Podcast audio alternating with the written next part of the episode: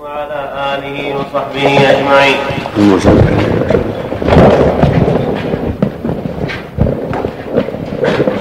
قال الإمام مالك رحمه الله تعالى في الموطأ: ما جاء بالمسعودين. حدثني يحيى عن مالك عن ابن شهاب عن عباد بن زياد من ولد المغيرة بن شعبة عن أبيه عن المغيرة بن شعبة أن رسول الله صلى الله عليه وسلم ذهب لحاجته في غزوة تبوك. قال المغيرة: فذهبت معه بماء فجاء رسول الله صلى الله عليه وسلم فسكبت عليه الماء فغسل وجهه ثم ذهب يخرج يديه من كمي جبته فلم يستطع من ضيق كمي الجبة فأخرجهما من تحت الجبة فغسل يديه ومسح برأسه ومسح على الخفين. فجاء رسول الله صلى الله عليه وسلم وعبد الرحمن بن عوف وعبد الرحمن بن عوف يؤمهم وقد صلى بهم ركعة، فصلى رسول الله صلى الله عليه وسلم الركعة التي بقيت عليهم ففزع الناس. فلما قضى رسول الله صلى الله عليه وسلم قال: أحسنتم. وهذا يدل على أنه صلى الله عليه وسلم أذن في مثل هذا، وأن الإمام إذا تأخر عن وقت معتاد للجماعة أن يقدموا من يؤمه، لأنه ما أنكر على عبد الرحمن ولا عليهم، قال أحسنتم. وكان هذا في غزوة تبوك، ذهب يقضي حاجته بعد أذان الفجر فتأخر عليه الصلاة والسلام، فلما رأوه تأخر قدموا عبد الرحمن وصلى بهم. فجاء النبي صلى الله عليه وسلم وقد صلى ركعة، صلى مع الناس هو المغيرة الركعة التي بقيت. فلما سلم عبد الرحمن قام النبي وقضى هو المغيرة ما فاته، ففزع الناس من ذلك فقال أحسنتم. في رواية أخرى أن عبد الرحمن لما رآه أراد يتأخر فأشار إليه أن يبقى.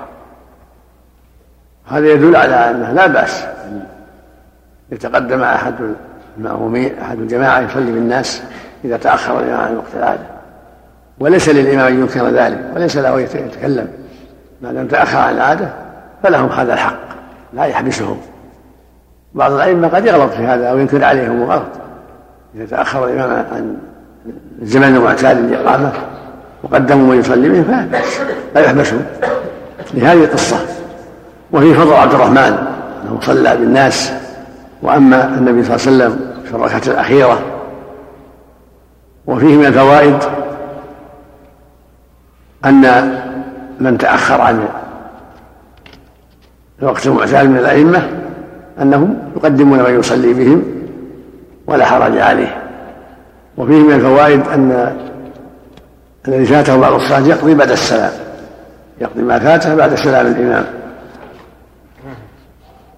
وفيه من الفوائد إعانة الرجل في الوضوء، لا بأس أن يعان، والنبي صلى الله عليه وسلم استجمر ولا يذكر أنه استنجى بالماء بل اكتفى بالحجارة، فلما جاء توضأ وصب عليه المغيرة. نعم. وفي جواز لبس لبس لبس ضيق من الثياب عند الحاجة، عند ضيق الكمين. كانت جبة الشامية كانت ضيقة الكمين، فأخرج يديه من تحت فغسلهما لضيق الكمين. نعم. الله عليك، إذا جاء بعض المأمومين والإمام في الشهادة الأخير هل يلحق به أم يصلي؟ هو هو للعموم، فما أدركتم فصلوا وما فاتكم فأتوا. عموما يقتضي أن يدخل معه ولو في التشهد، لأن قال: فما أدركتم فصلوا وما فاتكم فأتموا. نعم. الله أمرك يا شيخ، إذا صار خلاف بين الجماعة هل يتقيدوا بأوقات وزارة الأوقاف؟ نعم نعم يتقيدون بما جعلت لهم الأوقاف. نعم. وحدثني عن مالك عن نافع وعبد الله بن دينار أنهما أخبراه أن عبد الله بن عمر قدم الكوفة على سعد بن أبي وقاص وهو أميرها، فرآه عبد الله بن عمر فرآه عبد الله بن عمر يمسح على الخفين فأنكر ذلك عليه، فقال له سعد: سل أباك إذا قدمت عليه، فقدم عبد الله فنسي أن يسأل عمر عن ذلك حتى قدم سعد فقال أسألت أباك؟ فقال لا، فسأله عبد الله فقال عمر إذا أدخلت رجليك في الخفين وهما طاهرتان فامسح عليهما. قال عبد الله وإن جاء أحدنا من الغائط؟ فقال عمر نعم، وإن جاء أحدكم من الغائط.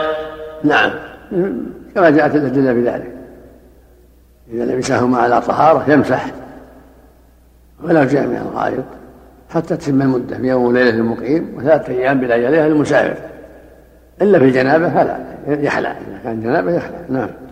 وحدثني عن مالك عن نافع أن عبد الله بن عمر بال في السوق. وفي هذا من الفوائد أن الرجل الفاضل قد يخفى عليه بعض العلم ولا نقص عليه، العلم أوسع،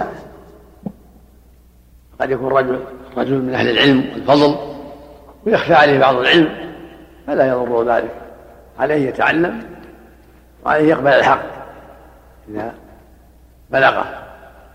ولهذا لما خفي علي بن عمر قال له سعد سل أباك، يعني من باب من باب التوثيق، وإلا فسعد وثيقة كافي، لكن من باب زيادة التوثيق.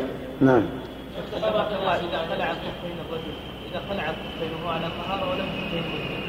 وأراد عيادتها كم المدة أم يبدأ من جديد؟ لأنه على طهارة إلا لبسها عليها، إذا خلعهما يعيدها، لكن إذا كان قد أحدث لا، إذا خلع بطلت الطهارة. أما لو لبسهما على الطهارة ثم خلعهما وهو على طهارة بعد أحدث يعيدهما لا بأس. نعم. نعم. لا ما يمسح عليها، لابد يكون ساتر الكعبين. نعم.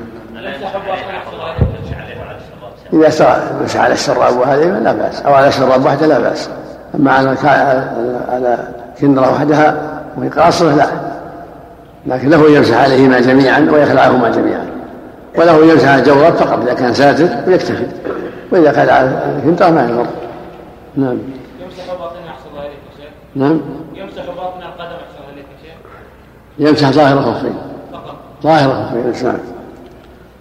نعم. وحدثني عن مالك عن نافع أن عبد الله بن عمر بال في السوق ثم توضأ فغسل وجهه ويديه ومسح رأسه، ثم دعي لجنازة ليصلي عليها حين دخل المسجد فمسح على خفيه ثم صلى عليها. وحدثني عن مالك عن نافع أن عبد الله بن عمر بال في السوق ثم توضأ فغسل وجهه ويديه ومسح رأسه، ثم دعي لجنازة ليصلي عليها حين دخل المسجد فمسح على خفيه ثم صلى عليها. يعني ما دام علم ما دام علم علي من أبيه مسح خفيه.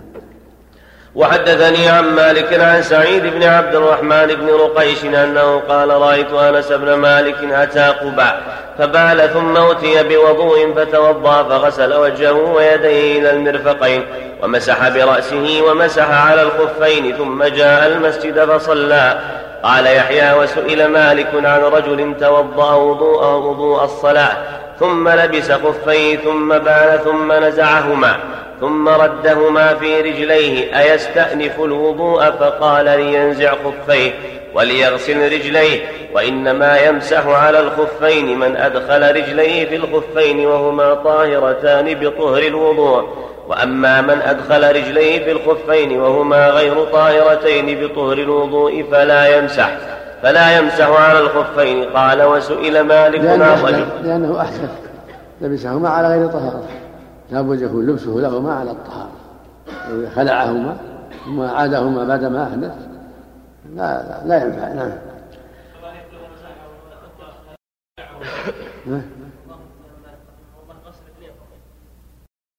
لا لا يعيد. وحدثني عن مالك عن سعيد بن عبد الرحمن بن رقيش أنه قال رأيت أنس بن مالك أتى قباء فبال ثم أتي بوضوء فتوضأ فغسل وجهه ويديه إلى المرفقين ومسح برأسه ومسح على الخفين ثم جاء المسجد فصلى. قال يحيى وسئل مالك عن رجل توضأ وضوء الصلاة ثم لبس خفيه ثم بال ثم نزعهما ثم ردهما في رجليه أيستأنف الوضوء؟ فقال لينزع خفيه وليغسل رجليه، وإنما يمسح على الخفين من أدخل رجليه في الخفين وهما طاهرتان بطهر الوضوء. واضح يعني أنه خلعهما بعد البول فأمره يتوضأ قبله يمسح عليهما يلبسهما بعد البول. نعم أي الوضوء يعني. نعم نعم لو خلعهما بعد المسح عليهما هل يتأثر الطهارة ولا؟ إيه تبطل لكن بعد الحدث تبطل، إذا خلعهما بطلت الطهارة عند جمهور أهل العلم. نعم ولو لم يحدث إذا كان لمسهما على طهارة ثم ثم طهارة من حدث يعني ثم مسح عليهما ثم خلعهما يبطل الوضوء. أما لو لبسهما على طهارته ثم خلعهما قبل أن يحدث يعيدهما لا بأس. يلزمه إعادة الوضوء إذا كان قد أحدث إذا كان قد أحدث هذا ما دام على طهارته الأولى ما بعد أحدث إن شاء خلعهم وإن شاء أبقاهم ما يضر. إذا كان على طهارته الأولى التي لبسها عليها عليها خفين ما بعد أحدث توضأ الآن ولبس الخفين وثم مسح عليهما على طهارة ثم خلعهما طهارته ما زالت ما يضر. قال وسئل مالك عن رجل توضأ عليه خفاه فسهى عن المسح على الخفين حتى جف وضوءه وصلى، قال ليمسح على خفيه وليعيد الصلاة ولا يعيد الوضوء. هذا قول ضعيف يعني بطل طول مدة لا بد من التوالي يعني يتولى تولى تولى متوالي عليه الصلاة والسلام فلا بد من أن يتوالى.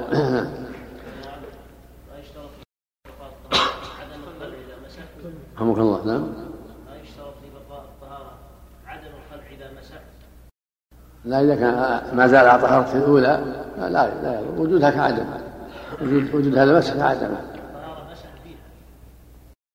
يقول إنها ما زال على طهارته يعني تجددوها على طهارته ما في حدث. نعم لكن لو الله عنه لو رجل تطهر ومسح على خفيه ثم خلعهما بعد ذلك وما أحدث وما أحدث على طهارته لا يضر لا من طهارته الأولى طهارة جديدة لا يبطل يبطل إذا كان أحدث ثم تطهر يبطل. لكن لو يلبسهما الآن على طهارة ثم خلعهما وهو على طهارته ما صار شيء. نعم وله أن يعيد يمسح لا له يلبسهما ثم يمسح ما دام على الطهارة الطهارة السابقة التي غسلها فيها ما قدميه. نعم صلى الله عليه وسلم. وسئل مالك عن رجل غسل قدميه ثم لبس خفيه ثم استأنف الوضوء فقال لينزع خفيه ثم ليتوضأ وليغسل رجليه. العمل في المسح على الخفين. حدثني يحيى عن مالك عن هشام بن عروة أنه رأى أباه يمسح على الخفين قال وكان لا يزيد إذا مسح على الخفين على أن يمسح ظهورهما ولا يمسح بطونهما. وحدثني عن مالك أنه سأل ابن شهاب عن المسح على الخفين كيف هو، فأدخل ابن شهاب إحدى يديه تحت الخف والأخرى فوقه ثم أمرهما. قال يحيى قال مالك وقول ابن شهاب أحب ما سمعت إلي في ذلك. وحدثني عن مالك أنه سأل ابن شهاب عن المسح على الخفين كيف هو، فأدخل ابن شهاب إحدى يديه تحت الخف والأخرى فوقه ثم أمرهما. قال يحيى قال مالك وقول ابن وقول ابن شهاب أحب ما سمعت إلي في ذلك. هذا غلط، قول ابن شهاب هذا غلط، الصواب مسح الظهر والخفين فقط كما في هذه المغيرة الصحيحين غيرهما، المقصود أن المسح على ظاهر الخفين وهكذا قال علي لو كان الدين بالرأي لكان أسفل الخفين أولى بالمسح على، وقد رأيت النبي يمسح على ظاهر الخفين خرجه أبو داود بإسناد جيد وهكذا في غيره من الأحاديث أن يمسح على ظاهر الخفين. أما أسفلهما يوالي الأرض والخبث ما يمسح المسح عليه يزيد يزيد بلاء يزيد اليد بلاء ويزيد الخف بلاء. هذا فعل الزهري رضي الله عنه ورحمه وقد أيده مالك ليس بجيد وخلاف السنة خلاف الأحاديث الصحيحة. وهذا يبين لنا أن الإنسان وإن كان كبيرا قد يخفى عليه بعض السنة. الزهري من أحفظ الناس السنة ومالك من أحفظ الناس وما هذا خفيت عليه هذه السنة العظيمة نعم. ما جاء في الرافع حدثني يحيى عن مالك عن نافع. نعم. نعم. الشيخ الله يهديك. نعم. الشيخ الله يهديك. نعم. ينتقض الوضوء بانتهاء المدة. نعم. انتهاء المدة يلزم يستأنف الوضوء. بسم الله الرحمن الرحيم. الحمد لله رب العالمين. والصلاة والسلام على أشرف الأنبياء والمرسلين نبينا محمد وعلى آله وصحبه أجمعين. ما بعد. قال الإمام مالك رحمه الله تعالى: باب ما جاء في الرعاف. وحدثني يحيى عن مالك عن نافع أن عبد الله بن عمر كان إذا رعى فانصرف فتوضأ ثم رجع فبنى ولم يتكلم. وحدثني عن مالك نعم أنه بلغه أن عبد الله بن عباس. حدثني يحيى عن مالك عن نافع أن عبد الله بن عمر كان إذا رعى فانصرف فتوضأ ثم رجع فبنى ولم يتكلم.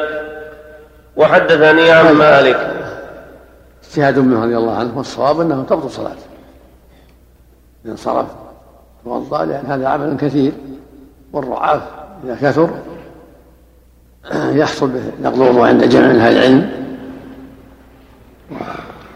ومثل هذا عمل كثير يبطل الصلاه، يذهب ويتوضا ثم يعيد. هذا معناه انه اعتقد انه ناقض فيذهب ويتوضا. فالبناء غير وجيب. ابن عمر رضي الله عنه له اجتهادات متعدده لم يوفق لها للصواب. قال عليه الصلاة والسلام: إذا فسد أحدكم الصلاة فلينصرف وليتوضأ وليعيد الصلاة. نعم. مقصود بالبناء لكن لكن فيها العمل الكثير.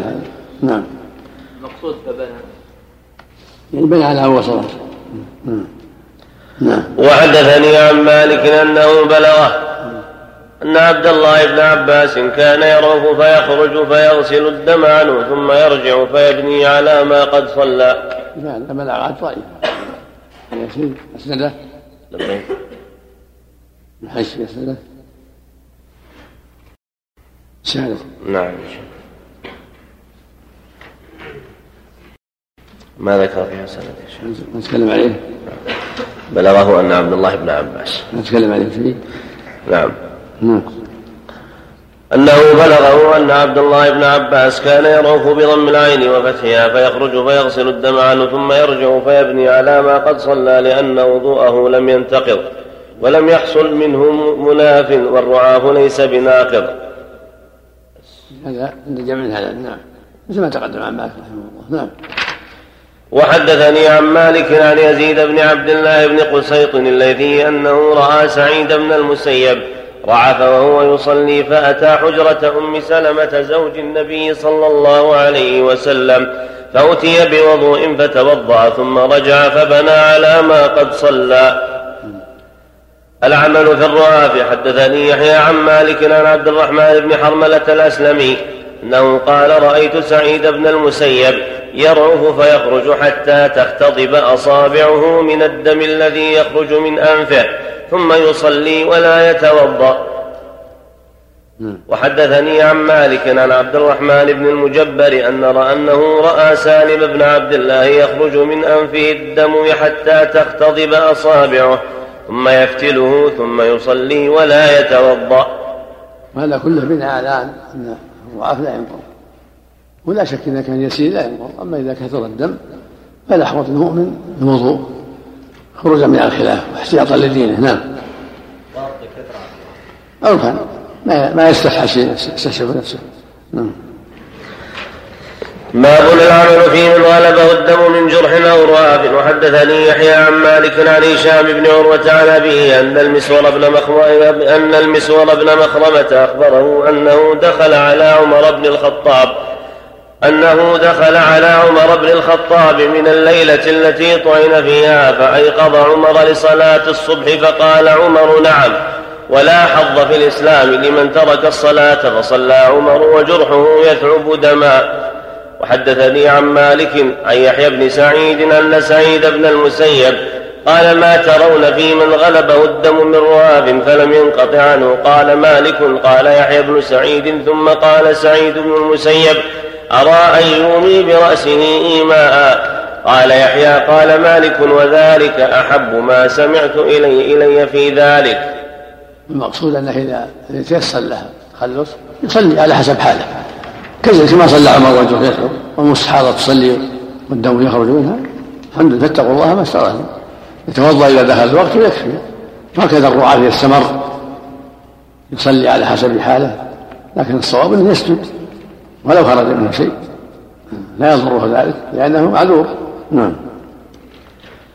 الوضوء من المذي. حدثني يحيى عن مالك عن أبي النضر عن أبي النضر مولى عمر بن عبيد الله عن سليمان بن يسار عن المقداد بن الأسود أن علي بن أبي طالب أمره أن يسأل له رسول الله صلى الله عليه وسلم عن الرجل إذا دنا من أهله فخرج منه المذي ماذا عليه؟ قال علي: فإن عندي ابنة رسول الله صلى الله عليه وسلم وأنا أستحي أن أسأله.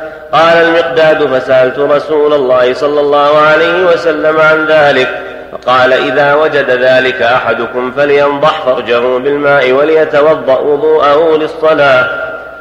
وحدثني عن مالك عن يزيد بن أسلم عن أبيه أن عمر وحدثني عن مالك وحدثني عن مالك عن يزيد بن أسلم عن زيد. حط يزيد عندك؟ عندي يزيد. اه عن زيد. نعم. وحدثني عن مالك عن زيد بن أسلم عن أبيه أن عمر بن الخطاب قال: إني لأجده ينحدر مني مثل الخريزة، فإذا وجد ذلك أحدكم فليغسل ذكره وليتوضأ وضوءه للصلاة عن المذي. وحدثني عن مالك عن زيد بن أسلم عن جندب مولى عبد الله بن عياش. كذا عندك عياش ولا عباس؟ عندي عياش.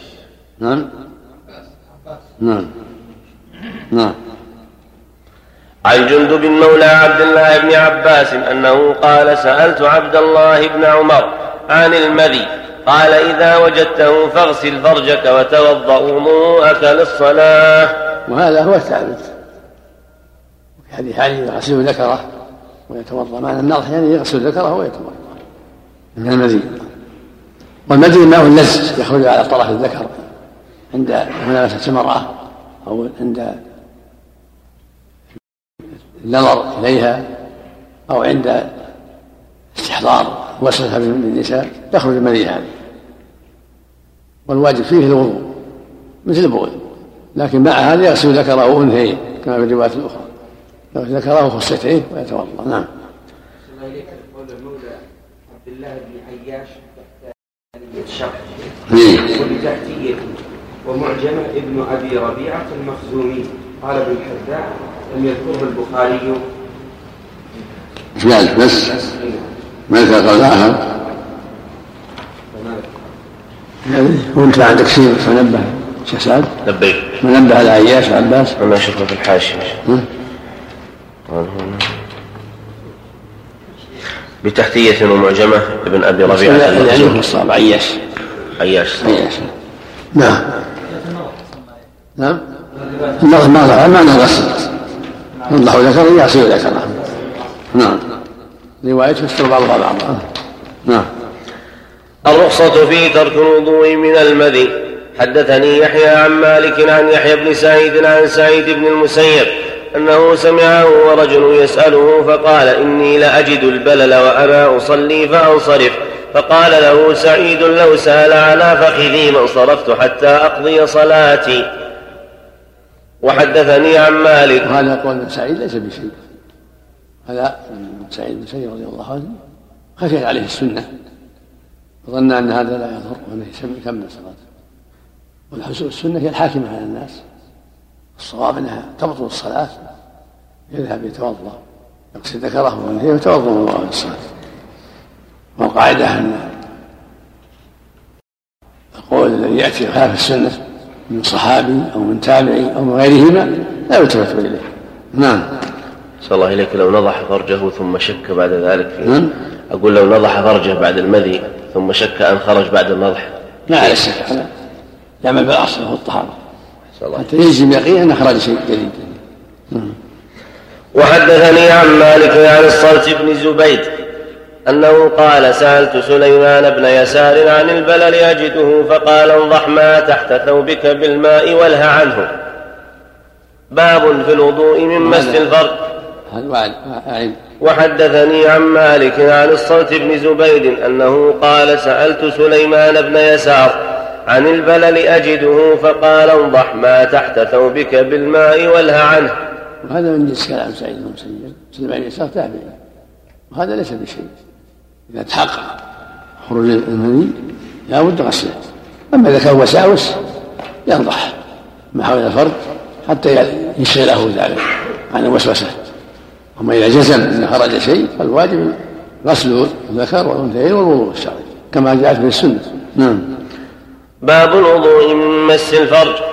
حدثني يحيى عن مالك عن عبد الله بن أبي بكر عن محمد بن عمرو بن حزم أنه سمع عروة بن الزبير يقول: دخلت على مروان بن الحكم فتذاكرنا ما يكون منه الوضوء، فقال مروان: ومن مس الذكر الوضوء.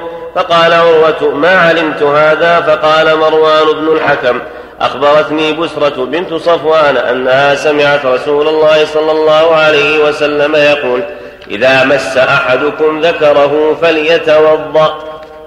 وحدث هذا سند صحيح خرجه السنن. نعم. وحدثني عن مالك عن إسماعيل بن محمد بن سعد بن أبي وقاص عن مصعب بن سعد بن أبي وقاص أنه قال: كنت أمسك المصحف على سعد بن أبي وقاص فاحتككت، فقال سعد: لعلك مسست ذكرك. قال: فقلت: نعم. قال: قم فتوضأ. فتوضأت ثم رجعت. وحدثني عن مالك عن نافع أن عبد الله بن عمر كان يقول: إذا مس أحدكم ذكره فقد وجب عليه الوضوء. وحدثني عن مالك عن هشام بن عروة عن أبيه أنه كان يقول: من مس ذكره فقد وجب عليه الوضوء. وحدثني عن مالك عن ابن شهاب عن سالم بن عبد الله أنه قال: رأيت أبي عبد الله رأيت أبي عبد رأيت أبي عبد الله بن عمر يغتسل ثم يتوضأ، فقلت له: يا أبت، أما يجزيك الغسل من الوضوء؟ قال: بلى، ولكني أحيانا أمس ذكري فأتوضأ.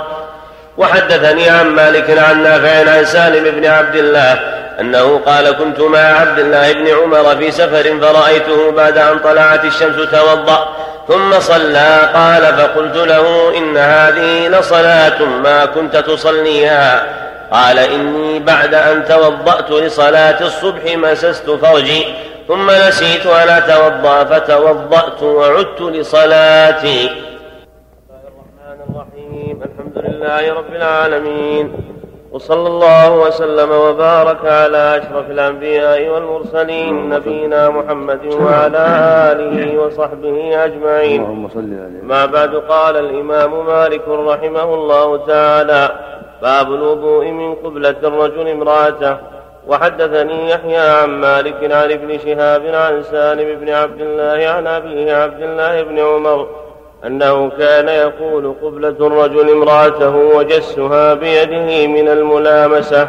قبلة قبلة قبلة الرجل امرأته وجسها بيده من الملامسة، فمن قبل امرأته أو جسها بيده فعليه الوضوء.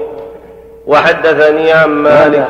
هذا من اجتهاده رضي الله عنه، من اجتهاده يشير إلى قوله تعالى: أو لامستم النساء، ويرى أن القبلة واللمس باليد من الملامسة وأنها تنقض الوضوء، والصواب أنها لا تنقض الوضوء، وأن الملامسة الجماع، ملامسة يجمع، لأن ذكر جاء المغايط هذا الحدث الأصغر، أو لمستم هذا الحدث الأكبر. والدليل على هذا أنه صلى الله عليه وسلم كان يقبل بعض النساء ثم يصلي ولم يتوضأ، فدل ذلك على أن القبلة لا تنقض الوضوء. وللناس في هذا أقوال ثلاثة: أحدها أن الملامسة تنقض مطلقة، متى مس المرأة انتقض مطلقة ولو بغير شهوة. الثاني أنها لا تنقض مطلقة، شهوة بغير شهوة، حتى إلا إذا خرج منه مذي، الثالث القول بالتفصيل كان عن شهوة كما قال مشهور بن أبي أحمد نقعا وإلا فلا. والصواب أنه لا ينقل مطلقا، الصواب قول من قال أن المس لا ينقل مطلقا إلا إذا خرج منه، إذا خرج من المذي انتقل الوضوء بإجماع المسلمين. أما مجرد المس أو القبلة فالصواب أنه لا ينقل الوضوء، لأن الرسول صلى الله عليه وسلم هو سيد الخلق وأكرمهم وأعظمهم احتياطا ورئاة للحق، كان يقبل ولا يتوضأ. نعم. وحدثني عن مالك أنه بلغه أن عبد الله بن مسعود كان يقول ثم, ثم هذا أمر تعم بالبلغة، هذا لو كان ينقض بينه النبي للناس، كل إنسان عنده في بيته زوجة، كل إنسان متزوج عنده زوجة أو زوجتان أو أكثر، لو كان مس المرء ينقض أو قبلته لكان هذا من أهم الأمور أن يبين للناس حتى يفهموه، فلما لم يبين النبي للناس ولم يقل لهم ذلك عرف أنه لا ينقض. نعم. وحدثني عن مالك أنه بلغه أن عبد الله بن مسعود كان يقول من قبلة الرجل امرأته الوضوء. وحدثني عن مالك عن ابن شهاب أنه كان يقول من قبلة الرجل امرأته الوضوء. باب العمل في غسل الجنابة. حدثني يحيى عن مالك عن هشام بن عروة عن أبيه عن عائشة أم المؤمنين رضي الله عنها أن رسول الله صلى الله عليه وسلم كان إذا اغتسل من الجنابة بدأ بغسل يديه ثم توضأ كما يتوضأ للصلاة، ثم يدخل أصابعه في الماء فيخلل بها أصول شعره، ثم يصب على رأسه ثلاث غرفات بيديه، ثم يفيض الماء على جلده كله. وحدثني هذا هو الغسل الكامل، هذا الغسل الكامل كان يستنجي ثم يتوضأ وضوء الصلاة ثم يفيض على رأسه ثلاث مرات ويخلل شعره ثم يصب على بدنه الماء جنبه الأيمن ثم الأيسر، هذا هو الكمال. وإن عمم جسمه بالماء من غير تفصيل أجزأ، لكن هذا هو الكمال. نعم. أبدا لا بد منها في الوضوء والغسل جميعا، لأن يعني الأنف والفم له حكم الظاهر. نعم.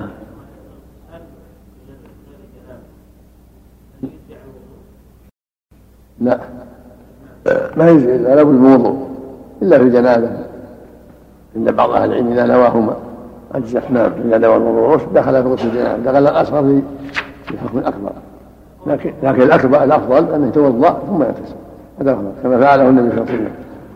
الله إليك غسل المجتهد إذا اغتسل ولم يتمضمض يستمر يتمضمض ويستنشق ولو بعد ولو بعد لما فيه ترتيب الغسل. نعم. يعني يتمضمض ويستنشق ولو بعد بنية الجنابة، بنية الحدثين. نعم.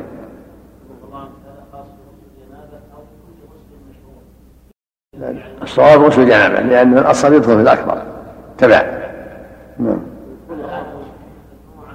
وهو والله. نعم. ليس بالله. نعم. لأن غسل الجمعة مستحب. نعم.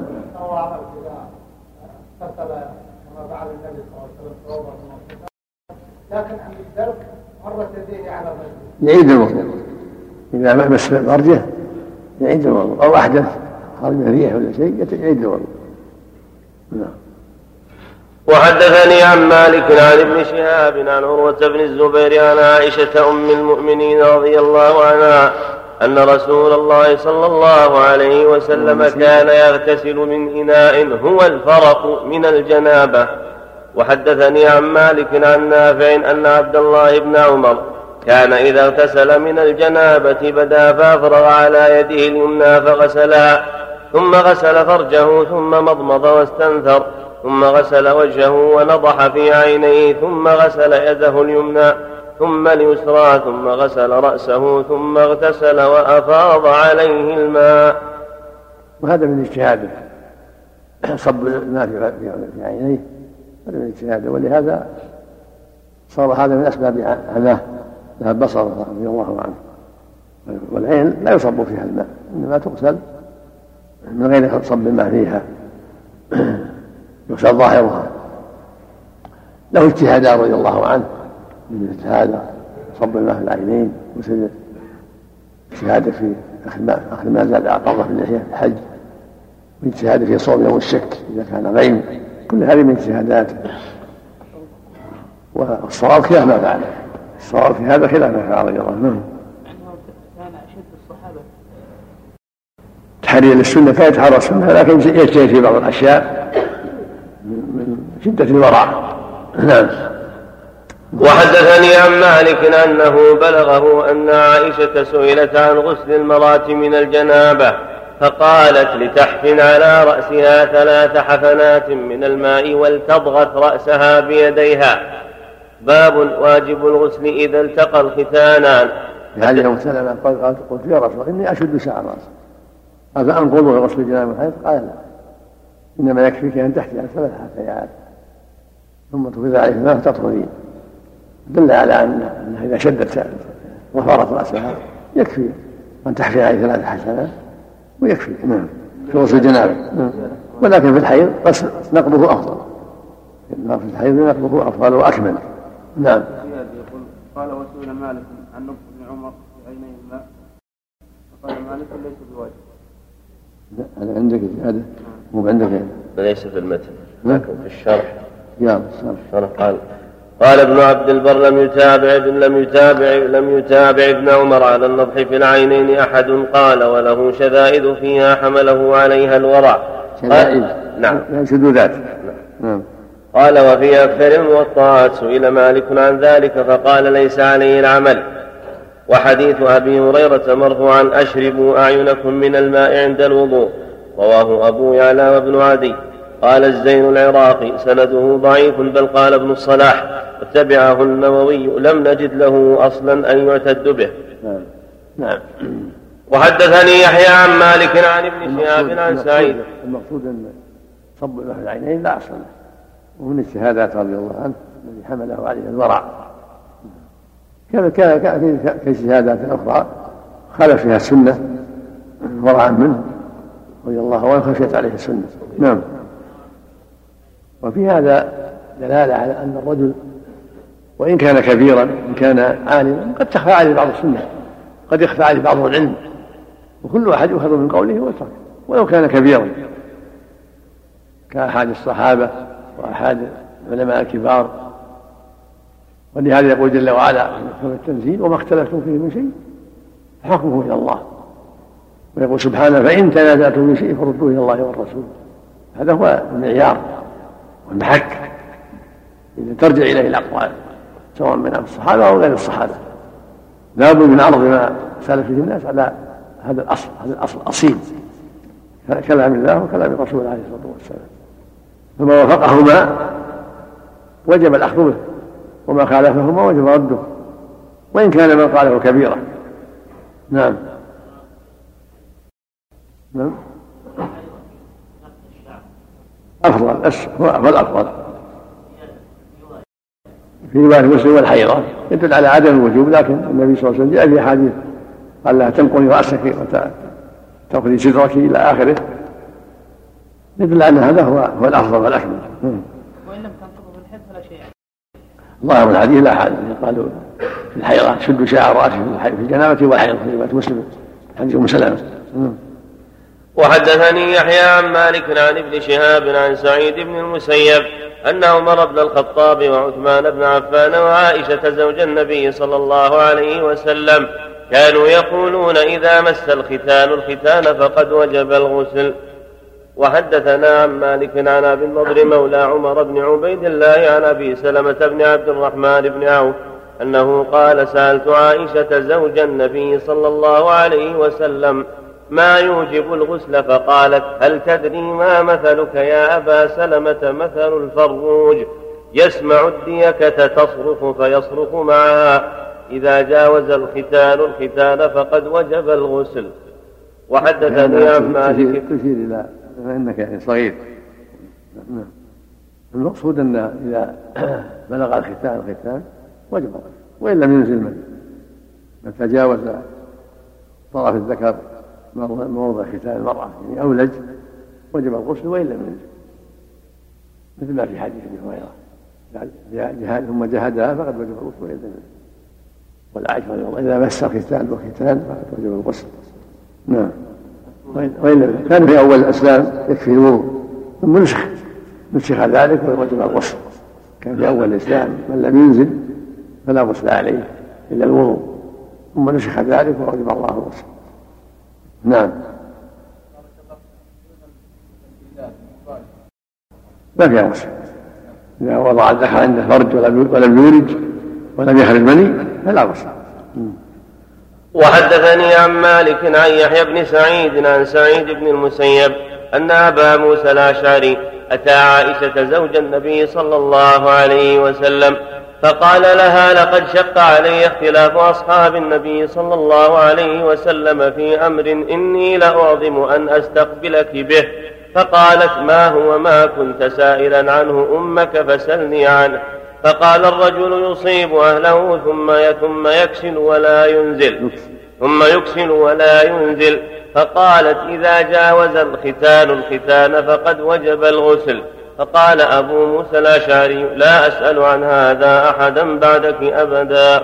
وحدثني عن مالك عن يحيى بن سعيد عن عبد الله بن كعب مولى عثمان بن عفان أن محمود بن نبيد الأنصاري سأل زيد بن ثابت عن الرجل يصيب أهله ثم يكسل ولا ينزل، فقال زيد يغتسل، فقال له محمود إن أبي بن كعب كان لا يرى الغسل، فقال له زيد بن ثابت إن أبي بن كعب نزع عن ذلك قبل أن يموت.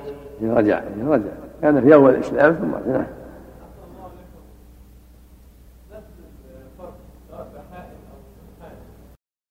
لا بس الخال ما ينقضه من وراء الحائل لو يكون اللحم اللحم يمس اللحم اللحم، أما لو مس ذكره من وراء السرار أو من وراء الإزار أو من وراء المقطع ما ينقضه ولو شهوة ولو شهوتين لا تعدد. نعم. وحدثني عن مالك عن نافع إلا إذا خرج إلا إذا خرج من ثمني ينقضه ينتقض. نعم. وحدثني عن مالك عن نافع أن عبد الله بن عمر كان يقول إذا جاوز الختان الختان فقد وجب الغسل.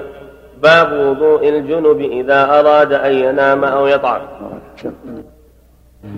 قال الإمام مالك رحمه الله تعالى باب في وضوء الجنب إذا أراد أن ينام أو يطعم قبل أن يغتسل.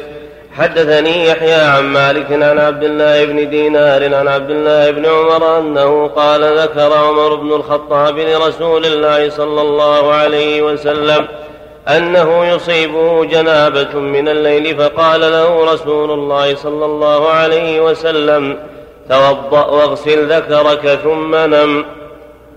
وحدثني عن مالك عن هشام بن عروة عن أبيه عن عائشة زوج النبي صلى الله عليه وسلم أنها كانت تقول إذا أصاب أحد إذا أصاب أحدكم المرأة ثم أراد أن ينام قبل أن يغتسل فلا ينم حتى يتوضأ وضوءه للصلاة. وحدثني عن مالك عن نافع وحدثني عن مالك عن هشام بن عروة عن أبيه عن عائشة زوج النبي صلى الله عليه وسلم أنها كانت تقول إذا أصاب أحدكم المرأة ثم أراد أن ينام قبل أن يغتسل فلا ينم حتى يتوضأ وضوءه للصلاة. هل هو السنة إذا جاء أهله يتوضأ وضوءه للصلاة يغسل ذكره ويتوضأ وضوءه للصلاة ثم ينام، وإن اغتسل فالغسل أفضل، وإن أخر إلى آخر الليل كما كان النبي صلى الله عليه وسلم فلا بأس. كان النبي صلى الله عليه وسلم ربما أخر إلى آخر الليل وربما اغتسل في أول الليل عليه الصلاة والسلام. كيف نجمع بينها وبين رواية عائشة أن النبي صلى الله عليه وسلم كان ينام ولم يمسه الماء؟ لا هذا ضعيف، رواية أبي إسحاق ضعيف ومحمول على ما غير الغسل، يعني يمس ماء يعني غير ماء الغسل، أما الوضوء كان يتوضأ في الحديث الصحيحين ثابت. أما رواية هذه فيها ضعف من جهة تدليس أبي إسحاق ومن جهة إجماله، المجمل يحمل على المفسر يعني مس ماء الغسل. نعم. ورد من القرآن ماذا يفعل به؟ نعم. ورد من الأذكار الإنسان إذا توضأ عليه جنابه وأراد أن يأتي بأذكاره لا يقرأها، يأتي بالتعوذات بما فيها قراءة القرآن. الوضوء وجوبا ولا استحبابا؟ مشروع الوضوء من إذا أراد النوم. سنة سنة نعم. وحدثني عن مالك عن نافع أن عبد الله بن عمر كان إذا أراد أن ينام أو يطعم وهو جنب غسل وجهه ويديه إلى المرفقين ومسح برأسه ثم طعم أو نام. باب إيه؟ وحدثني عن مالك عن نافع أن عبد الله بن عمر كان إذا أراد أن ينام أو يطعم وهو جنب غسل وجهه ويديه إلى المرفقين ومسح برأسه ثم طعم ثم غسل وجهه ويديه إلى المرفقين ومسح برأسه ثم طعم أو نام. باب وحدثني عن مالك عن نافع أن عبد الله بن عمر كان إذا أراد أن ينام أو يطعم وهو جنب غسل وجهه ويديه إلى المرفقين ومسح برأسه ثم طعم ثم طعم أو نام. كان مختصر يعني توضأ، يعني حديث صريحة في الوضوء. هذا بذكر الرجلين كان تساهل الراوي أو أو لأنه معروف. المقصود لا بد السنة الوضوء كامل، وضوء كامل يغسل ذكره ويتوضأ وضوء كامل، هذا هو السنة إذا أراد يأكل أو ينام. نعم. باب إعادة الجنوب الصلاة وغسله إذا صلى ولم يذكر وغسله ثوبه. حدثني يحيى عن إسماعيل بن أبي حكيم أن عطاء بن يسار أخبره أن رسول الله صلى الله عليه وسلم كبر في صلاة من الصلوات ثم أشار إليهم بيده أن امكثوا فذهب ثم رجع. حدثني يحيى عن مالك عن إسماعيل. إيش؟ في نسخة أخرى حدثني يحيى عن مالك عن إسماعيل بن أبي حكيم. مش اللي عندك حدثني يحيى عن إسماعيل. حدثني يحيى عن إسماعيل في النسخة. كان صعب صعب مالك. نعم. كان صعب شارح هالشيء. نعم صلى الله عليه.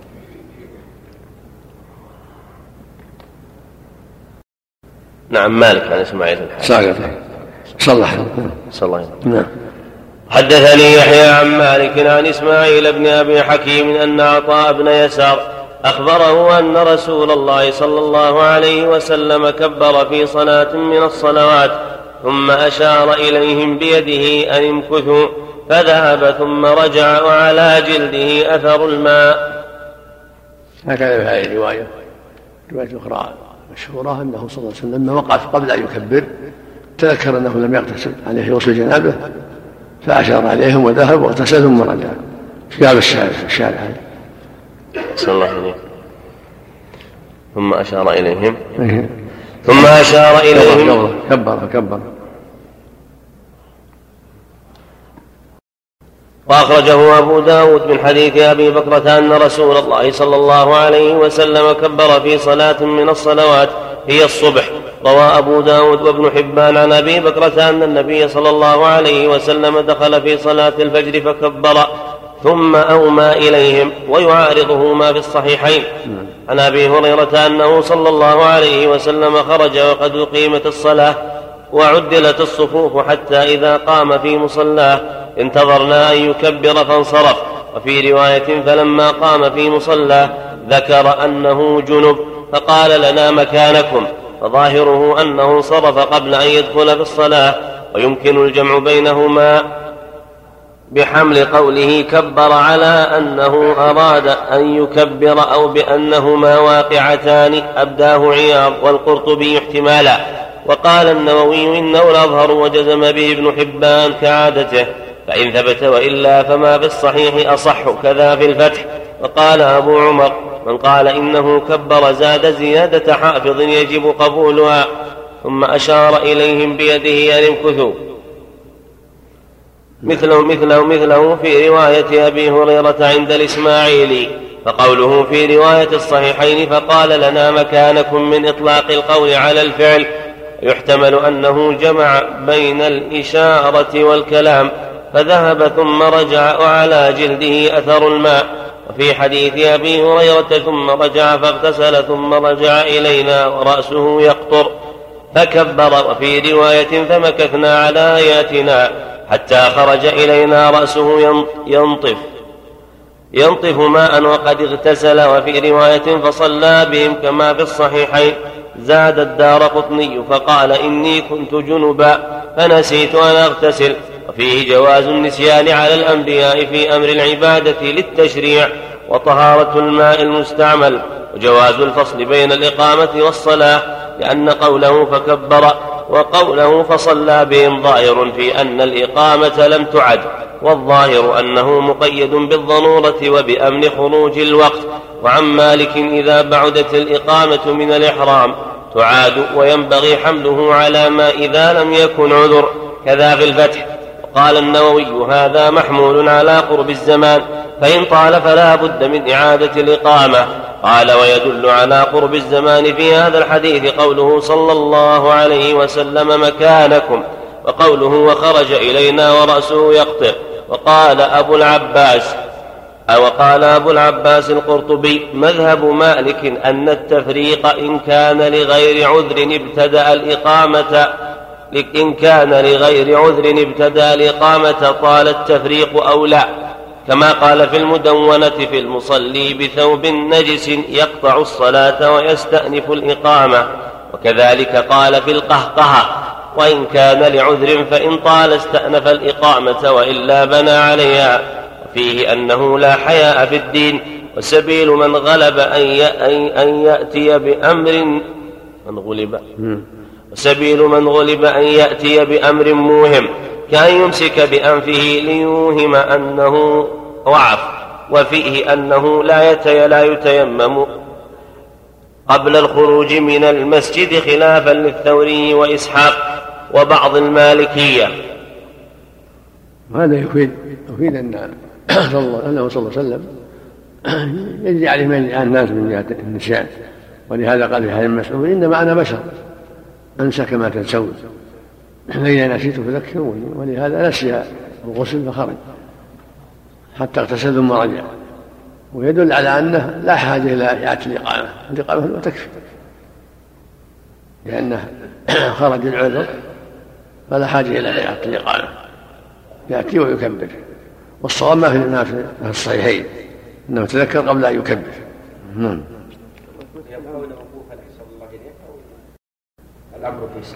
ظاهر مكانكم أنهم بقوا وقوفا، ولكن هذا على حسب التيسير إذا لم يشق عليهم ذلك، لأن صلى الله عليه وسلم كان غسل بسرعة. اللهم صل عليه وسلم.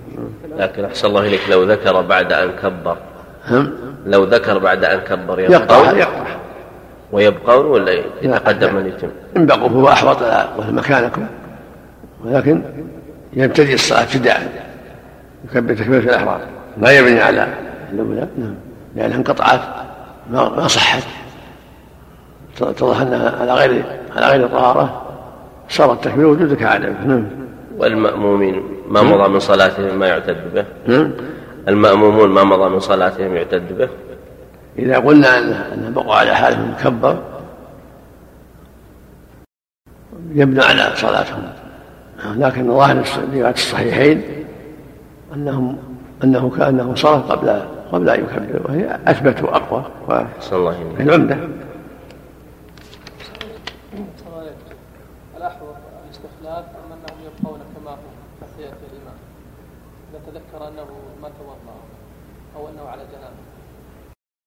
الرسول قال مكانكم، الأفضل ينتظرون حتى حتى يأتي، فإذا كان مشقة خشى مشقة ويستخلف لا بأس، أو إذا استخلف خشية المشقة لا بأس. نعم. وحدثني نعم يكمل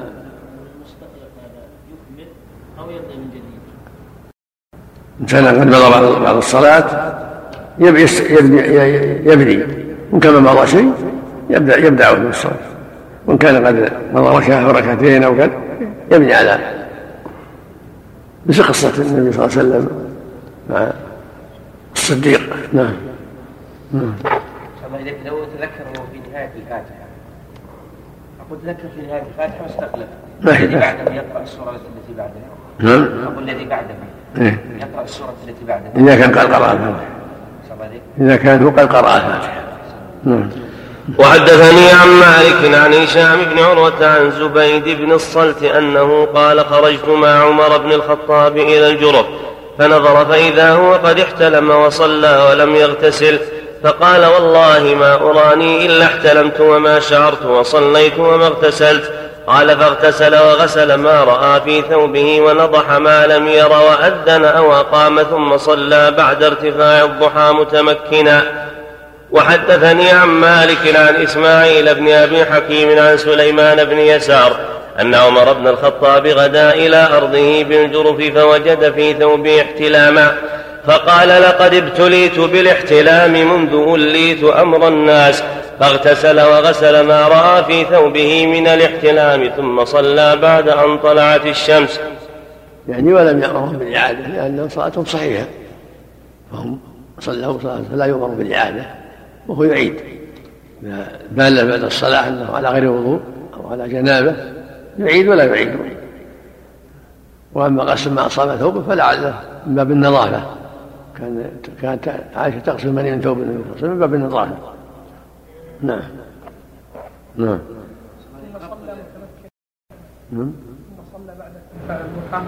يعني من الشهر قضى صلاتها. نعم كثرة الاحتلام بالخلاف الله أعلم. نعم تكلم عليه الشارح أن عمر بن الخطاب غدا ذهب أول النهار إلى أرضه بالجرف فرأى في ثوبه احتلاما فقال: ما للزم ما نضاه.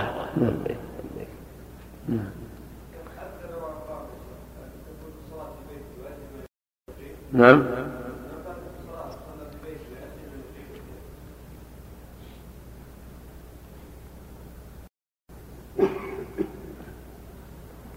الأقرب والله أعلم أنه يكفي الإقامة، لكن هذا بعد الوقت الضحى. النبي صلى الله عليه وسلم نام عن الصلاة أذن وأقام، استيقظ إلا الشمس بعد الشمس. أما في الوقت يكفي أذان الناس، أما إذا ما استيقظ إلا بعد الصلاة يؤذن أذان خفيف يقيم، وإن اكتفى بالإقامة كفى الحمد لله. ربطه هنا في الشارع. نعم أحسن الله كلام على أو أقام. نعم نعم نعم نعم أحسن الله ما تعرضنا بشيء أحسن الله. على كل حال إذا كان بعد الوقت يؤذن ويقيم لا بأس، الأذان خفيف. النبي صلى الله عليه وسلم لما نام عن الصلاة حتى إيقاظ خر الشمس أذن وأقام. أما اللي في البلد, في البلد يكفيه الإقامة يكفيه الإقامة الحمد لله. قال في الشرح: وأذن أو أقام بالشك بس فقط. أذن أو أقام بالواو ما ضبط. ما نتكلم ما نتكلم احتمل على كل حال أمر في الساعة، لكن إذا كان في الوقت يكفي الأذان الناس، لكن في الوقت استيقظ في الوقت يكفي الأذان يقيم ويصلي الحمد لله. نعم. وحدثني عن مالك عن يحيى بن سعيد عن سليمان بن يسار أن عمر بن الخطاب صلى بالناس الصبح ثم غدا إلى أرضه بالجرف فوجد في ثوبه احتلاما، فقال: إنا لما أصبنا الودك لانت العروق، فاغتسل وغسل الاحتلام وغسل الاحتلام من ثوبه وعاد لصلاته. وحدثني عن مالك عن هشام بن عروة عن أبيه عن يحيى بن عبد الرحمن بن حاطب أنه اعتمر مع عمر بن الخطاب في ركب فيهم عمرو بن العاصي، وأن عمر بن الخطاب عرس ببعض الطريق قريبا من بعض المياه فاحتلم عمر، وقد كاد أن يصبح فلم يجد مع الركب ماء، فركب حتى جاء الماء فجعل يغسل ما رأى من ذلك الاحتلام حتى أسفر، فقال له عمرو بن العاصي: أصبحت ومعنا ثياب فدع ثوبك يغسل. فقال عمر بن الخطاب: وعجبا لك يا عمرو بن العاصي، لئن كنت تجد ثيابا أفكل الناس يجد ثيابا، والله لو فعلتها لكانت سنة، بل أغسل ما رأيت وأنضح ما لم أرى. اللهم ارض عنه اللهم ارض. قال مالك: في رجل وجد في ثوبه أثر احتلام لا ولا يدري متى كان ولا يذكر شيئا ولا يذكر شيئا رأى في منامه، قال ليغتسل من أحدث نوم نامه، فإن كان صلى بعد ذلك النوم فليعد ما كان صلى بعد ذلك النوم، من أجل أن الرجل ربما احتلم ولا يرى شيئا ويرى ولا يحتلم، فإذا وجد في ثوبه ماء فعليه الغسل، وذلك أن عمر أعاد ما كان صلى لآخر نوم نامه ولم يعد ما كان قبله. وهذا هو الصواب الصالح، لو وجد احتلام في ثوبه مني فإنه يغتسل ويعيد الصلاة التي بعد النوم بعد آخر نومه، لأن الأصل السلامة، فلا يعيد لما بعد النومة الأخيرة، يحمل الاحتلام على أن وقع في النومة الأخيرة، فإذا كانت النومة الأخيرة في الضحى القائلة يعيد الظهر، فإذا كانت النومة الأخيرة بعد الظهر يعيد العصر إذا كان بعد العصر، وهكذا. فإذا كانت النومة الأخيرة نومة الليل وتنبه لما في ثوبه الصبح والضحى يعيد الفجر. باب غسل المرأة إذا رأت مثل ما يرى الرجل. حدثني مرة اللهم صل وسلم حديث حديث بلال نعم قال كاتبه عبد الله العنقري نعم أقول بحث خرجه عبد الله العنقري أحد طلاب الدرس عبد الله العنقري إيه نعم نعم يا الله يقول الحمد لله رب العالمين والصلاة والسلام على نبينا محمد وعلى آله وصحبه وبعد. فهذه نبذة موجزة حول ما جاء من أمر النبي صلى الله عليه وسلم بلالا رضي الله عنه أن يؤخر الأذان الأذان ليتم أحد الصحابة رضي الله عنه سحوره. وهذه النبذة مقسومة إلى ثلاثة أقسام، وهي الأول الكلام على هذا الحديث بعينه، الثاني إيراد عدد من الأحاديث التي تفيد معناه، الثالث فائدة مهمة. فأما الحديث فقد جاء في طريقين، الأولى رواه الطيالسي عن ابن عمر فقال حدثنا قيس بن زهير ابن, ابن أبي ثابت الأعمى عن تميم بن عياض عن ابن عمر رضي الله عنهما قال كان علقمة بن علاثة عند رسول الله صلى الله عليه وسلم يتسحر، فجاء بلال يؤذنه بالصلاة فقال رسول الله صلى الله عليه وسلم رويدا يا بلال يتسحر علقمة وهو يتسحر برأسه وهو يتسحر برأسه. قال الهيثمي في المجمع رواه الطبراني في الكبير وفيه قيس بن الربيع وثقه شعبة وسفيان وفيه كلام، وتعقبه الألباني في السلسلة الصحيحة بقوله وهو حديث وهو حسن الحديث في الشواهد، لأنه في نفسه صدوق وإنما يخشى من سوء حفظه، فإذا روى ما وافق الثقات اعتبر بحديثه. قلت وللحديث طرق أخرى عن علي رضي الله عنه رواها البزار فقال حدثنا خلاد بن أسلم قال حدثنا حنيفة بن مرزوق عن سوار بن مصعب عن إسماعيل بن أبي خالد عن قيس بن أبي حازم عن علي بن أبي طالب رضي الله عنه قال دخل علقمة بن علاثة على النبي صلى الله عليه وسلم فدعا له برأس وجعل يأكل معه، فجاء بلال فدعا إلى الصلاة فلم يجب فرجع فمكث في المسجد ما شاء الله ثم رجع فقال الصلاة يا رسول الله قد والله أصبحت، فقال الرسول صلى الله عليه وسلم رحم, رحم الله بلالا لولا بلال لرجونا أن يرخص لنا ما بيننا وبين طلوع الشمس. قال البزار تفرد به سوار وهو لين الحديث انتهى. قلت هذا المعنى الذي جاء في حديث علي وابن عمر وقد وردت به قد وردت به عدة أحاديث. هذا فيما يتعلق تأخير الإقامة أذان الإقامة يعني. هذا أمر أوسع نعم هذا تأخير الإقامة نعم م. قد وردت به عدة أحاديث يشهد بعضها لبعض، ومنها الحديث الأول روى عبد الرزاق في المصنف عن ابن عيينة عن إسماعيل بن أبي أحسن الله إليك. على كل حال الحديث إما ضعيف وإلا محمول على الإقامة، وأما الأذان إذا طلع الفجر أو حضر الوقت ما يؤخر هذا ما يؤخر يتعشى فلان ويتغدى فلان، الأحاديث المحكمة الصحيحة معروفة، فإذا حضر الوقت على المؤذن يؤذن وخصوصا الفجر فيها حق الصائم لا يتأخر للناس حتى. هذا إما شاذ وإما ضعيف وإما المراد بالأذان الذي هو الإقامة تسمى أذان. قال الإمام مالك رحمه الله تعالى: باب غسل المرأة إذا رأت في المنام مثل ما يرى الرجل.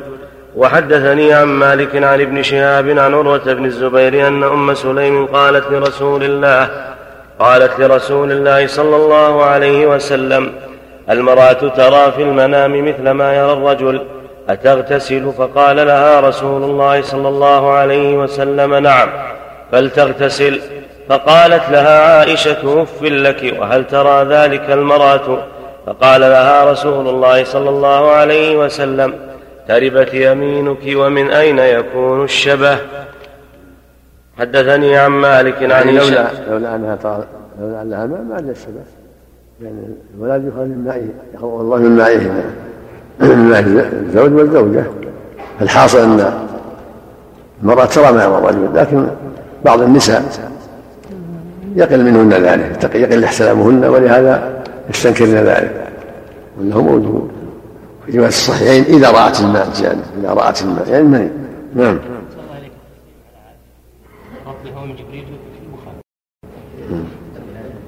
هنا لا مطلوب عليك وعلى أبيك البحث، هذا من هذا ذلك مقصود حديث عليك وعلى أبيك. نعم. وحدثني عن مالك عن هشام بن عروة عن أبيه عن زينب بنت أبي سلمة عن أم سلمة زوج النبي صلى الله عليه وسلم أنها قالت: جاءت أم سليم امرأة أبي طلحة الأنصاري إلى رسول الله صلى الله عليه وسلم فقالت: يا رسول الله، إن الله لا يستحي من الحق، هل على المرأة من غسل إذا هي احتلمت؟ فقال: نعم، إذا رأت الماء. باب جامع غسل الجنابة. وحدثني يحيى عن مالك عن نافع أن عبد الله بن عمر كان يقول: لا بأس أن يغتسل بفضل المرأة ما لم تكن حائضا أو جنبا.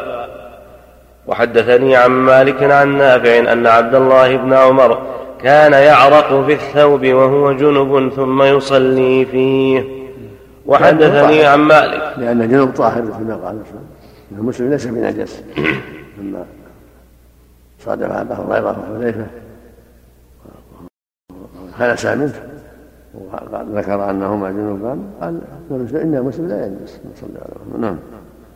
وحدثني عن مالك عن نافع أن عبد الله بن عمر رضي الله عنهما كان يغسل جواري كان يغسل جواريه رجليه ويعطينه الخمرة وهن حيض.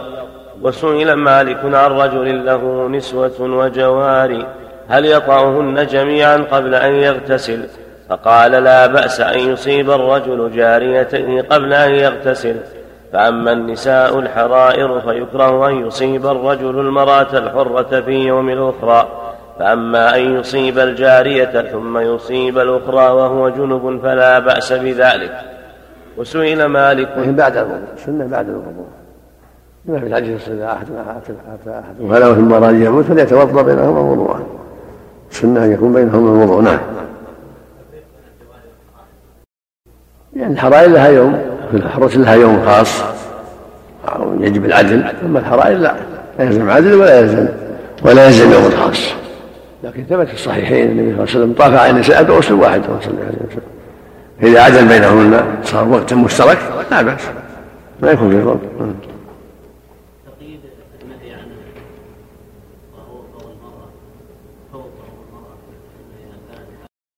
هذا من اجتهاد رحمه الله ما قال في الحديث الصحيح: نهى أن يغسل الرجل المرأة والمرأة بغسل الرجل، والأخير الحديث من باب الفضل من باب الاختيار، وإلا ما يجوز. ولهذا النبي استنفض ميمونة عليه الصلاة والسلام قال: إن الماء لا يجدب، لكن إذا ترك الفضل فضل غسلها وتركت فضل غسله عند الاستغناء عنه أفضل، لأن الحديث الحكم فيه النهي عنهما جميعا. الحكم بن عمر الغفاري نهى رسول الله صلى الله عليه وسلم: المرأة والرجل فضل الرجل والمرأة فضل الرجل. عرى من أصحاب النبي صلى الله عليه وسلم قال: نهى رسول الله صلى الله عليه وسلم: المرأة والمرأة فضل الرجل، قال: يغترفا جميعا. حكم الحديث الحكم في فضل المرأة خاصة. الحاصل أن السنة ثابتة فيهما جميعا، لكن إذا دعت الحادث إلى ذلك لا كراهة، أما إذا تيسر معه غير الفضل فهو أفضل. وإذا كان حلف به ولو ما خلف حلف. نعم نعم نعم نعم نعم لا وجه له، حكم واحد، الجنوب والحائض حكم واحد. نعم. وسئل مالك عن رجل جنب وضع له ماء يغتسل به فسهى فأدخل أصبعه فيه. وسئل مالك عن رجل جنب وضع له ماء يغتسل به فسهى فأدخل أصبعه فيه ليعرف حر الماء من برده. قال مالك: إن لم يكن أصاب أصبعه أذى فلا أرى ذلك ينجس عليه الماء. صحيح مثل ما قال الله رحمه الله، لو أصاب الماء بيده يده لا ينجسه، يده جنوب طاهرة، فإذا أصاب بها الماء لا يؤثر الماء إلا إذا كان في يده نجاسة مثل ما قال الله رحمه الله. بدنه كله طاهر، إنما هو معنى من المعاني وجب الغسل، فبدنه كله طاهر، عرقه وأصبعه ورجله ويده ورأسه كله طاهر. ولهذا لما قال لعائشة: هات الخبرة، قالت: رسول الله إني حائض. قال: إن حيضتك لست في يدك. قال: في حق حذيفة وأبي هريرة كان جنوبين لما انخنس منه: سبحان الله إن المسلم لا يلبس. صلى الله إليك. هل ورد في بعض الروايات النهي عن الوضوء بفضل وضوء المرأة إذا هي خلت به؟ هذا اختيار، هذا اجتهاد عبد الله بن سنجس الصحابي، كان يرى إذا خلت دون عبد الله بن سنجس من الصحابة. أما السنة ليس فيها شيء، سواء خلت ولا ما خلت، حكم واحد. فقال مالك رحمه الله تعالى: هذا باب في التيمم. حدثني يحيى عن حدثني يحيى عن مالك عن عبد الرحمن بن القاسم عن أبيه عن عائشة أم المؤمنين أنها قالت: خرجنا مع رسول الله صلى الله عليه وسلم. من عندك عندهم حديث ما عندك سهل ما عندك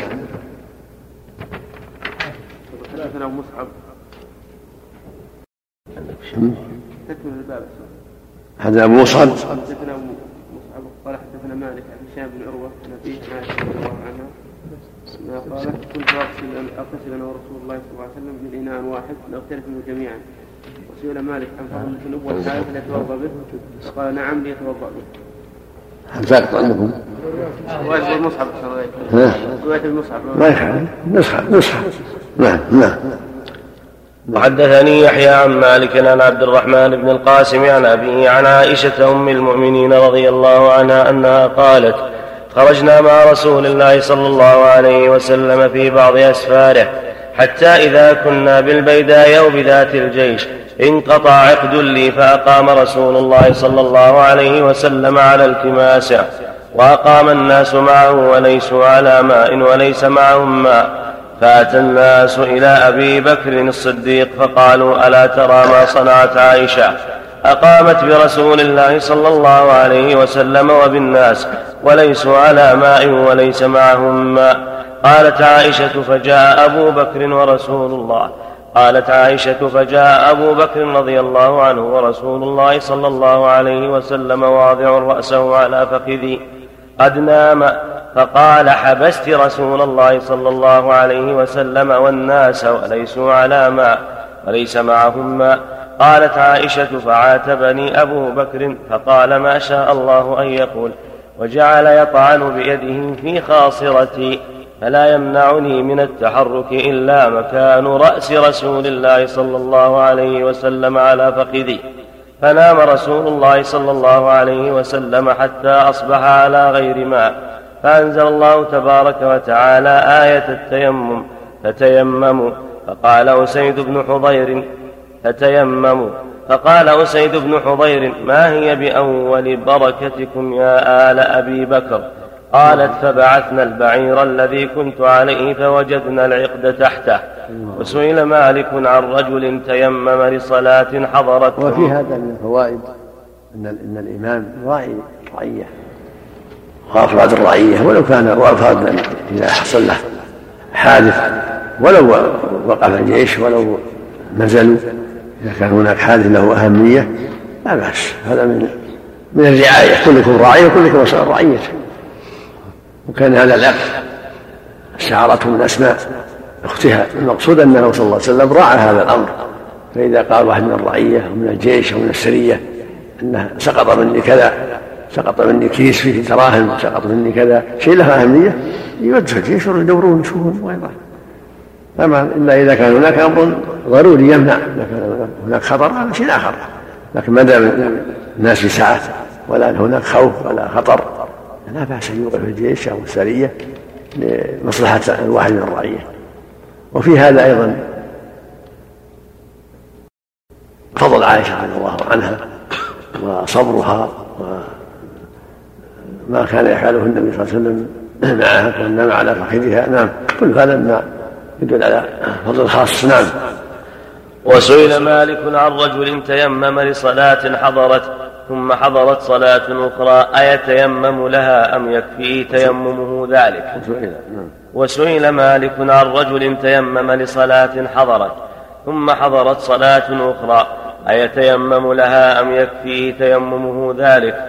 فقال بل يتيمم لكل صلاة فقال بل يتيمم لكل صلاة لأن عليه أن يبتغي الماء لكل صلاة، فمن ابتغى الماء فلم يجده فإنه يتيمم. وسئل مالك إذا كان معروف معنى ماء الصواب لا يلزم التيمم، لقوله الصعيد والغ المسلم وإن لم يجدوا عشرة سنين فلم تجدوا فتيمموا وما زال على طهارته يكفيه كلمة، هذا هو الصواب. أما ومن قال أنه مبيح وأنه ينتقد بخروج الوقت ليس عليه دليل، الصواب أنه كالماء طهور حتى يجد الماء إن كان فقيدا للماء أو حتى يبرأ من مرضه الذي منعه من الماء. نعم. وسئل مالك عن رجل تيمم يؤم أصحابه وهم على وضوء قال يؤمهم غيره أحب إلي ولو أمهم هو لم أر بذلك بأسا. الأمر واسع، والصواب أنه لا بأس بأمهم مثل ما أم عمرو بن العاص جماعته وهم متيممون هم متوضعون، هذا هذا طهارة شرعية وطهارة شرعية. نعم. نعم، أو ثلاث أو أربعة إذا كان ما أحدث توضأ للظهر وبقي على طهارته الظهر والعصر والمغرب والعشاء لا بأس مثل الوضوء، هذا هو الصواب إذا سمعنا ما أو مريض ما يقدر يستمع. نعم. قال يحيى وسئل مالك في رجل تيمم حين لم يجد ماء فقام وكبر ودخل بالصلاة فطلع عليه إنسان معه ماء قال لا يقطع صلاته بل يتمها بالتيمم وليتوضأ لما يستقبل من الصلوات. يعني مسألة خلاف في وجه الماء في الصلاة، منهم قال يقطع ومنهم قال لا يقطع، ثم هذا الماء الذي قد قد يعطيه منه وقد لا يعطيه منه لا شك. نعم، محل نظر، لكن الماء متيسر الأقرب والله أعلم أنه يقطع، لأن الله قال فلم تجدوا ولا وجدوا وجدوه في الصلاة. من نزل المطر المطر جيد وصار الماء غالي متيسر، أو جاء روحي واحد يجمع وجاء جلما اللي يروحه وجاءت السيارة من الماء وهو في الصلاة، الأقرب يقطع كما كما هو مذهب أحمد وجماعة، لأنها عمته الآية فلم تجدوا ولا وجدوا. لا تبطل أعمالكم إلا لعلة شرعية، يعني هنا هي علة شرعية، أما إذا أبطلها لعلة شرعية لا بأس. نعم. الله نعم. إذا كانوا في سفر وأحدهم متوضئ بالماء والباقين متيمم هل يأمهم متوضئ؟ من يأمهم أقرأهم سواء متيمم ولا ولا ولا متوضئ، أقرأهم أفضلهم يأمهم سواء متيمم أو متوضئ. نعم. قال يحيى قال مالك من قام إلى الصلاة فلم يجد ماء فعمل بما أمره الله به من التيمم فقد أطاع الله، وليس الذي وجد الماء بأطهر منه ولا أتم صلاة لأنهما أمرا جميعا، فكل عمل بما أمره الله به وإنما العمل صدق رحمه الله. وإنما العمل بما أمر الله به من الوضوء من الوضوء لمن وجد الماء والتيمم لمن لم يجد الماء قبل أن يدخل في الصلاة. وقال مالك في الرجل الجنب إنه يتيمم ويقرأ حزبه من القرآن ويتنفل ما لم يجد ماء، وإنما ذلك في المكان الذي يجوز له أن يصلي فيه بالتيمم. باب العمل في التيمم.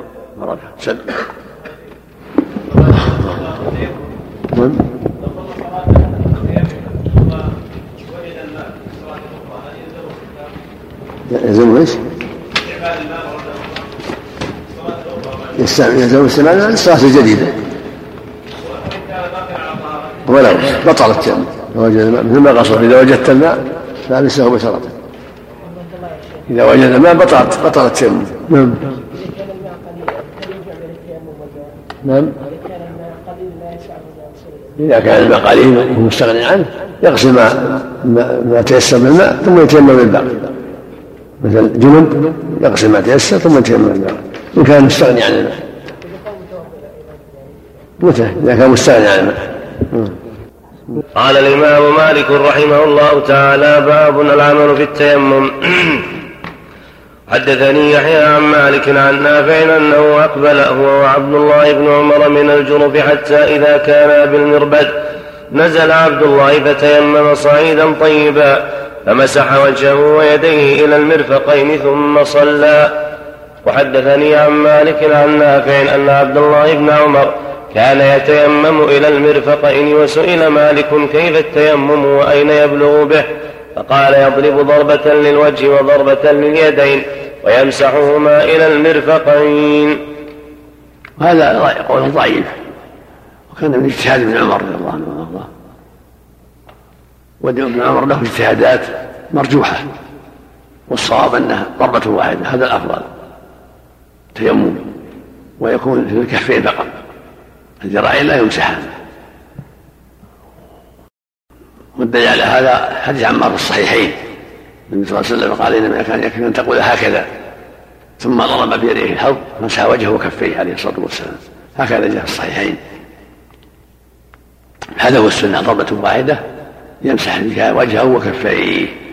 اما ما عن ذكر المؤلف عن ابن عمر وانه كان يمسح ضربتين ويمسح ذراعيه واختاره مالك رحمه الله، فهذا قول ضعيف مرجوح مخالف السنه الصحيحه. نعم نعم نعم يبدا بالوجه ثم الكفين. لو قدم يقال نعم يبدا بالوجه ثم الكفين. نعم هذا واحد فامسحوا بوجوهكم وايديكم ابداوا ما بدا الله.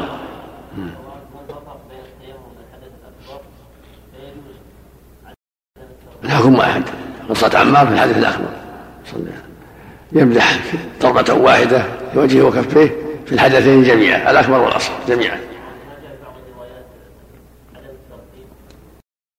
بل لكن الرواية في الترتيب هي موافقة للقرآن وهي أصح أرجح. شوفوا بوجوهكم وأيديكم وابدأوا ما بدأ الله. نعم باب تيمم الجنب. وحدثني يحيى عن مالك عن عبد الرحمن بن حرملة أن رجلا سأل سعيد بن المسيب عن الرجل الجنب يتيمم ثم يدرك الماء، فقال سعيد: إذا أدرك الماء فعليه الغسل لما يستقبل.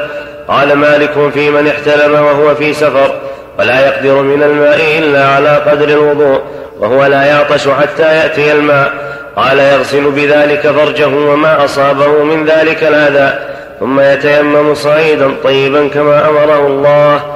وسئل مالك عن رجل جنب أراد أن يتيمم فلم يجد ترابا إلا تراب سبخة، هل يتيمم بالسباخ وهل تكره الصلاة بالسباخ؟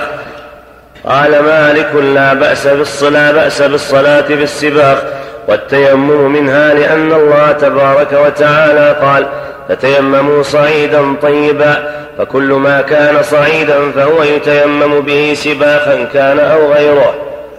وهذا هو الصواب للآية الكريمة ولقوله تعالى: فاتقوا الله ما استطعتم. سباخ أو رمال أو جبال اللي يجسر، إن جاءت يسيسر التراب تيمم التراب، وإلا من, من أي مكان. فاتقوا الله ما استطعتم لحدثين، للحدث الأصغر والحدث الأكبر، في أي مكان. نعم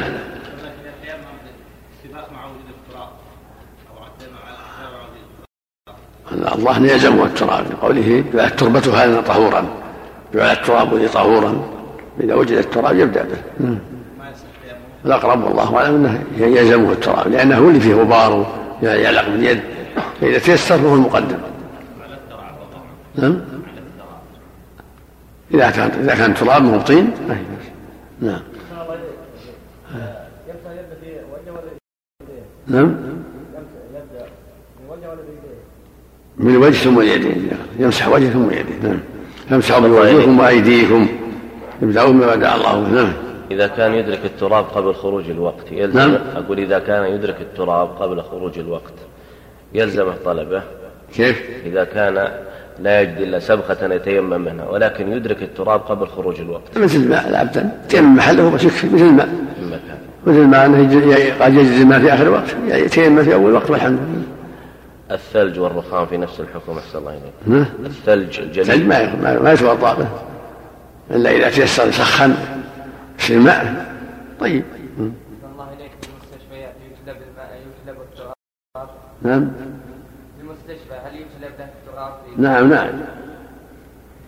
يعني المرة تراب تيممه منه. نعم. أغلبهم يأخذون الرمل. أحسن. كتبنا لوزير الصحة في هذا وأجاب بأنه عمدهم بهذا. نعم.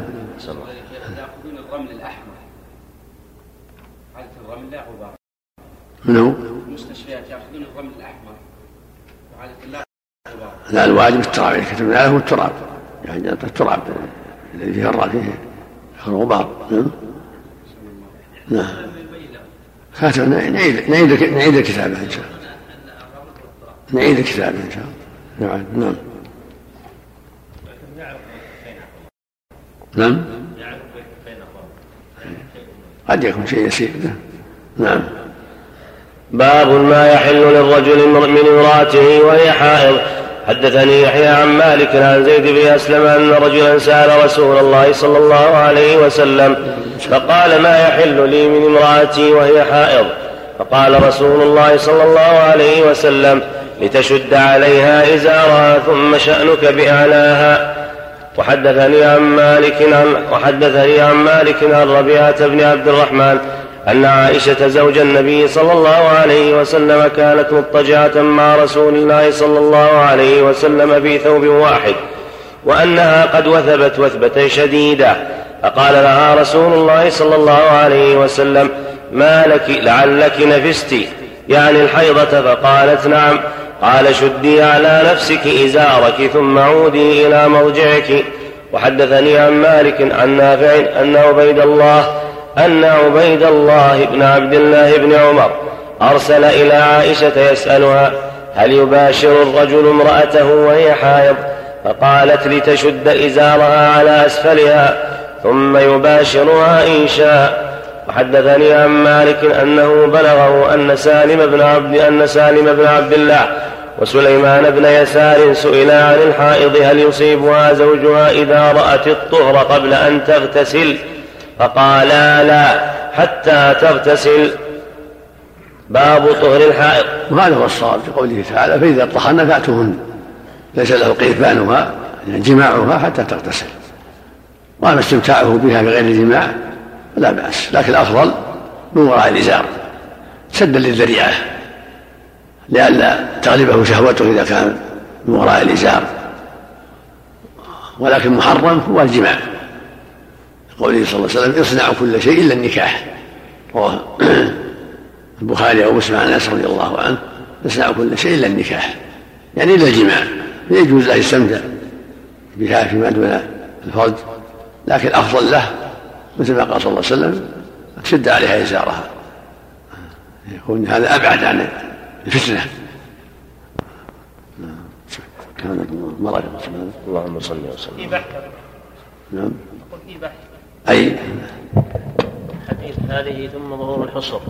أي نعم. بسم الله والصلاة والسلام على رسول الله وعلى آله وأصحابه ومن والاه.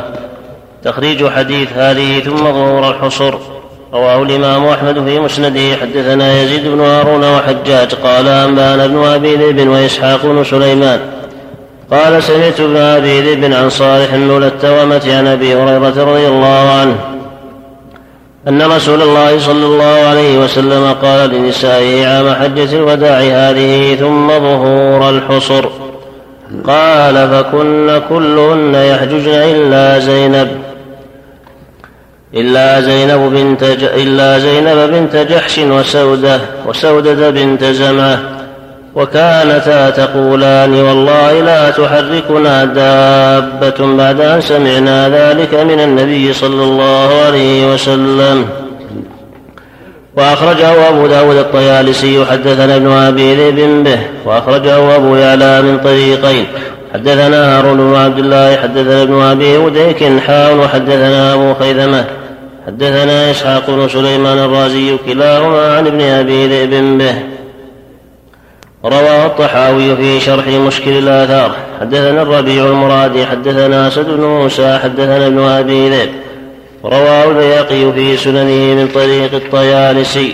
ورواه الطبراني وعلي بن الجعد في مسنده من طرق عن ابن أبي ذئب به. وهذه أسانيد صحيحة إلى ابن أبي ذئب وهو محمد بن عبد الرحمن بن المغيرة القرشي العامري الفقيه ثقة فاضل من رجال الجماعة وصالح مولى التوأمة هو ابن نبهان والتوأمة بنت أمية بن خلف المديني اختلط بآخرة قال مالك ليس بثقة.